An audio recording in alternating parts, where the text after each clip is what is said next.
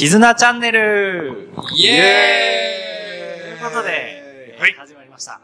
始まりましたね。はい。今回ですね、また前回に引き続き、トッティさんゲストに来てもらって、トッティさん。イエーイトッティでーす相変わらずの元気な元気な。元気な男トッティ。ちょっとね、前回もね、話途中で終わっちゃったというか、まあ、はいはいはいペラペラ、大丈夫ですか僕、僕がペラペラペラペラ喋ってるだけなんですけど今日スペシャルゲストなんで。全然いいんじゃないですか。気が済むまで。怪我すればね。いや、いいですね。はいはい。まあちょっとね、前回も話したんですけど、まあはい本を読んでたっていう話で、まあねまあ大体22歳ぐらいですか？そうですね。本を読んでて、やっぱ、いっぱい本を読むことによって、いろんな、ね、ことに触れて、なんかこう、今はね、あの、日本を元気にしようみたいな感じで、あの、活動してるんですけど、まあはい前回もね、さらっと言ったんですけどうん、さらっとつうか、がっつり言ったんですけど、あの、あの、まあ会社員とか、そのね、なんか、学校の授業とかっていうのが、なんか世の中の当たり前みたいな感じになってるんですけど、はい。まあそうでもないと。はい。まあね、本当にいろんなことに、あの、大人になってから勉強することって超大事だなって、うんすっごい改めて思ったんですよね。うんなんかこう、小学生の頃って大人ってもう勉強しなくていいし、テストないし、いや、そうそういいなって思ってたけわど、全然もう違いますね。そうですよね。逆になんか自分ですごい勉強しなきゃいけないし、はい誰も教えてくれないから教わんないといけないし。うんまあそうですよね。うん確かに。ね、ありますよね。なんか、なんか、その勉強する方法っていろいろあると思うんですけど、はいなんか一番いいのっていうか、まあ本当は人に会ったりとか、はい。例えばまあ、まあなんだろうね、英語だったらまあ本当英会話教室に通うとかっていうのはあると思うんですけど、はいはいは僕、一番身近だったのがやっぱ読書だったんで。まあ自己啓発書ですね。はいはいはい。すごい読み漁ってたんですけど、僕ね、22ぐらいの時に、その、前回も言いましたけど、高橋あゆみさんの、なんかその、なんつうのかな、ライトエッセイっていうんですかね。うん。はいはいはいは見開きで、なんかかっこいい、なんか、心は叫びたがってるんだみたいな感じのとか、うんなんか、人生を楽しむためにあるとか、うんなんかそういうなんか、ワードで、なんかこう、くすぶられるみたいな、うんわーみたいな感じでい。こう、なってたんですよ。そっから本に興味を持ってうん。行ったんですけどなんかね、僕ね、22、3歳の時にね、よくね、こう、最近何してんのってこう言われた時に、はいはいはい。え、最近、あのー趣味何みたいな。うん。読書かなみたいな感じで。え、読書な、え、何読んでんのみたいな感じで言って、えー自己啓発書です。えー、キモいって言わああ、めっちゃわかるですよ。言われますよね。れ言われえますよね。そうすごいショックで。えー、えがられるんですね。キモいのとかって思って。なんかそういうなんか意識高い系の人すごいマジキモいんだけど。嘘みたいな。そう、言われます。え言われたことあります？僕も飲み会とかで、そはいのビジネス書とか結構読みますみたいなこと言うと、は絶対嘘だよとか信じてもらえない。イラッとするんですけどね。え、なんで信じてもらえないんですか？わかんないです。だから多分本人たちがみあの読んでないから、あー、なうるほど。ん、イメージできないんじゃないですかね、そういう人たちの。なんか、あのー、最近ね、なんだっ。カモさんの、はいはい YouTube を見て、あカモこれ鴨頭義人のはい YouTube を見て、すごい納得した部分があって、あの、よく、あのー、小学校の頃に、はいえー、ガリベーンとか勉強してる人のことディスってたりしてませんでした。うん僕ししてた方なんで。やってた側まあ、子供はやりますよそう、ね。やってた方なんで、はい僕すごいそれ共感できたんですけど、はいはいはい。あの、なんだろうな、勉強すると、はい。勉強ってすごいこう、なんだろうな、えっ、と、してもらったら困るというか、はい。なんか、その、こっち側にいてほしいわけですよ。あわかります？なんかその勉強することによってこの人すごい勉強できるようになって、はいはい。なんか自分と違うところに行っちゃうのが嫌だというか、あー。差が広がっちゃうというか。差が広がっちゃうっていうのが、すごい嫌で、うなんか、もうそれを言うしかないみたいなうん感じがあったと思うんですよ。うん。はいだからその、えっと、例えば僕、えっと、千葉から東京に出た時に、はい。お前、地元捨てんのかって言われたんですよ。あ そう。嘘、え、とな、隣だよ？みたいな。お前、金ね、金に目がくらんで、あのね東京、東京さに行くんかみたいな感じーで。で俺らと一緒にスマブラやってようぜ、みたいな感じの人たちが、俺ちょっと東京行くわ、つって。え、東京なんか行くのかよ。地元捨てやがって、みたいな。これね、レペゼン地球の人も同じ話をしてて、ああなるほど、これすっげえわかるわ、みたいな。うんその、じゃあお前千葉の何、何、その、千葉捨てんのかよって、じゃあお前千葉の何がわかんのかよっていう話になっちゃうんですけど、うんなんか、その、えっと、みんなって必死にその環境にしがみつくみたいなはいはいはい人たちがいるわけですよ。だから、そうやって違うことを、新しいことを挑戦しようという、する人たちをすごい懸念するんですよ。うんうん。あの、あいつ悪いやつとかっていうよりかは変わっちまったというか、うんなんか怖いというか、なん、なんていうの？まあ、寂しいっていうのもあるんじゃないですか。寂しいっていうのもあるとか、うん。行ってほしくないっていうのとか、うん。じゃないですかね。うんうん。なんかそういうので、なんかこう、よく言うじゃないですか、出る杭は打たれる。はいはいはいはい。それの典型的な例ってそういうことなんだなってすごい改めて思ったんですよね。はい。うん。やっぱそういう、なんか挑戦してみよう、やってみよう、違うところに行ってみようってなると、うんその今までいた環境の人たちって絶対に敵に。あの、頑張れよってこう言ってくれる人ももちろんいるかもしれないけど、なんか敵になる人もいるじゃないですか。いますいますそうやって、なんか、ね、うわ、こいつやばい。まあ、そうですね。まあ、日本人でやっぱ妬み、ひがみ、うん。やっかみ、強いですからね。強いです ね。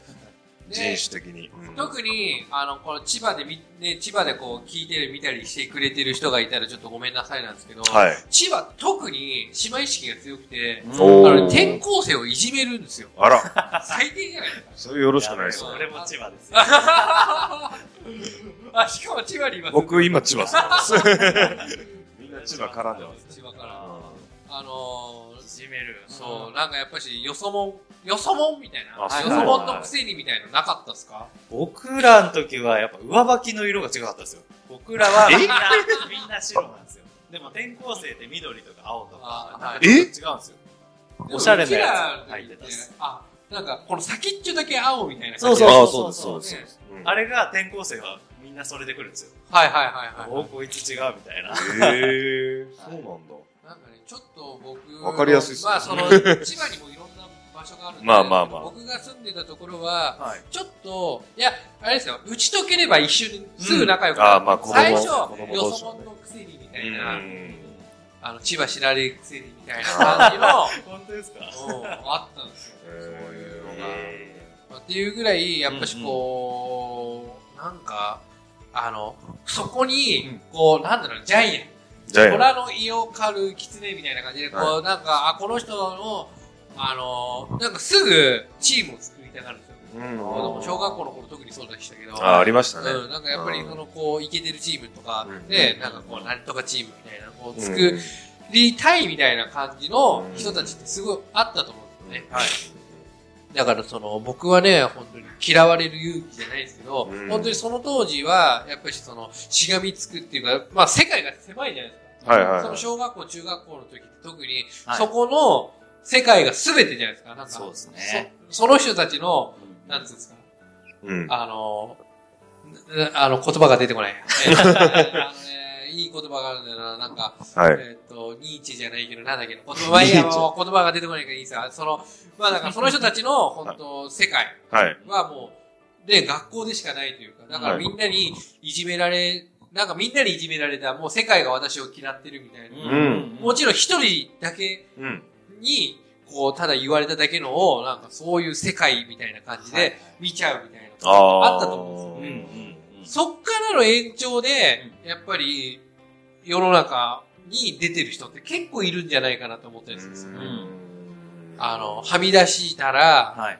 あの、嫌われるとかっていう。そうですよね。んだから結構、あれじゃないですか、日本人というか、みんな発言しなくなってくるんですよね。年取れば取るほど。手挙げて、問題間違ったらみんなで違うって言うし、で、だんだんだんだん恥ずかしくなってきて、みんな手挙げないじゃないですか。はい萎縮しちゃうんですよね。幼稚園児なんかもう何も考えてないですよ。はいはいはい。やりたいやりたいみたいな。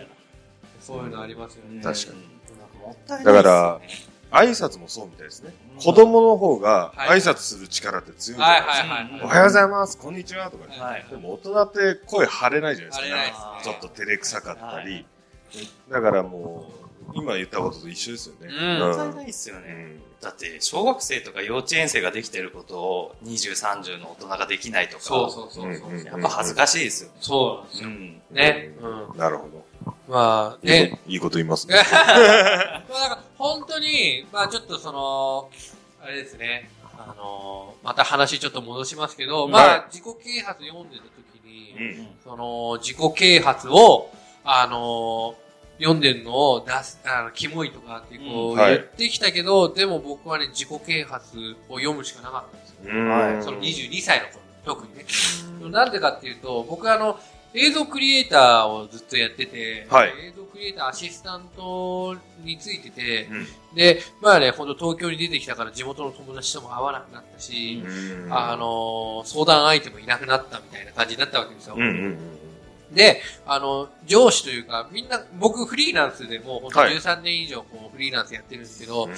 そのフリーランスって、だからこう、すごいめんどくさいのが、うん上司とか部下とかって、いるようでいないようでいるようでいないようで、すごい曖昧な世界の。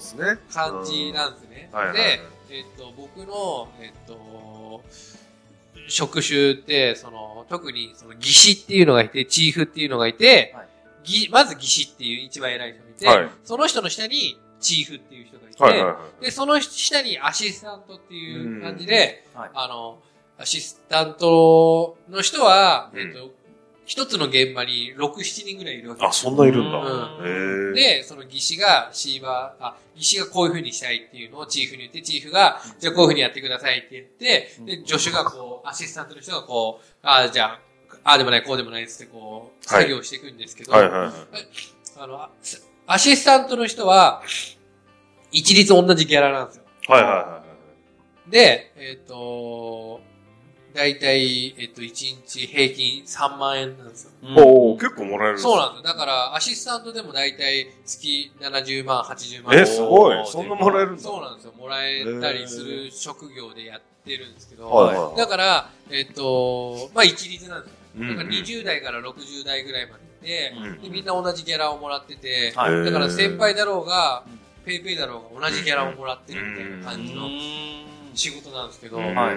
まあでも、その、えっとですね、だからやっぱりギャラがいいんで、え、それって資格とかいるんですか？ないです。あ、ないんですか？ないです。資格なしでできるっていう、こう、まあ本当ただ、はい。えっと、職人肌もあるんで、はいはいはい修行してみたいな感じの部分もあるんですけあど、ー。まあだからアシスタントになる分にはただ、ただというか何の資格もいらないんですけど、はい。あ今はでもね、あれか、高所作業資格みたいな、なんかイントレ、あイントレというか、あれ？イントレじゃなくてなんて言うんだっけな？イントレでわかります？イントレわかんなあ、い。わかんないですよね。あのね、あーなんて言うんだっけな。まあなんかよく工事現場でこうなんか足場組むじゃないですか。はい。あの、あれをうちの業界ではイントレって言うんですけど、うんなあれを組むのに、うちらは別に免許なしでやってたんですけど、あれって本来はは、なんか資格が必要。そうですね。じゃないですか何メーターとか超えた。そうそうそうそうそうそうそう。はいはいはい。それは必要になりましたああ、ね、最そう近ね。で、まあ、ちょっと話飛んじゃったんですけど、その、えっと、映像を、あ、その仕事をやるときに、まあ、その同じギャラで、こう、しかも、まあ、月70万とか稼げちゃう。はい。なると、わざわざ、その上を目指さなくてもいいわけですよ。うん。確かに。で、疑心だったら、うまくいったら、ね、ほんとはい5000万とか6000万とか、こう、稼ぐ人とかいるわけですよ。す売れっ子、超売れっ子。はいはいはいでも、えっ、と、売れなかったらそのまま消えてったりとかするっていう、あこうリスクもあるわけですよ。だから、アシスタントの方が安全というか、ああ、なるほど。っていうので、はい疑心なんないでアシスタントをずっとやり続けてる人がいるわはい。けですよ。ああ、なるほどなるほど。で、そのアシスタントの人たちにうん、こう、っていう人たちは、えっと、まあ、疑心になってないんで、うん先輩だけど、うんえっと、なんだろうな。同僚みたいな。そう、同僚みたいな、うんやったことない人たちみたいな感じなんですけど、うんそういう人たちに僕はよくね、こう、疑心になりたいです、みたいな、うんその、ことを言ってたら、お前なんかがなれるわけねえ、みたいな感じで。ええ、結局厳しいっすね。そう、すごい厳しかったんですよね。だからその、えっと、僕も、そんな人たちに、あの、聞いたのがちょっとバカだったなと思うんですよね。だってなぜならその人たちは疑心になってないんですよ。疑心の人が、ね、僕疑心になりたいんですよね。って言ったら、うん。うんおお前いいね、じゃあ、うん。俺のところでうん。修行しないかみたいな感じになるけど、同じなんだろう、同僚の、はい。なったことない人たちに、うん。いや、なんかすごい大変らしくて、うん。お前みたいなやつにはできるわけないよ、うん。みたいなことを言うわけですよ、やっぱし。